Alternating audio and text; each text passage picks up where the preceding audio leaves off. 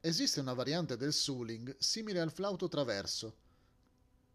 È tipica della Papua Nuova Guinea. La parola suling si usa principalmente per indicare flauti dritti, ma in questo caso è applicato ad alcuni flauti traversi fatti di bambù.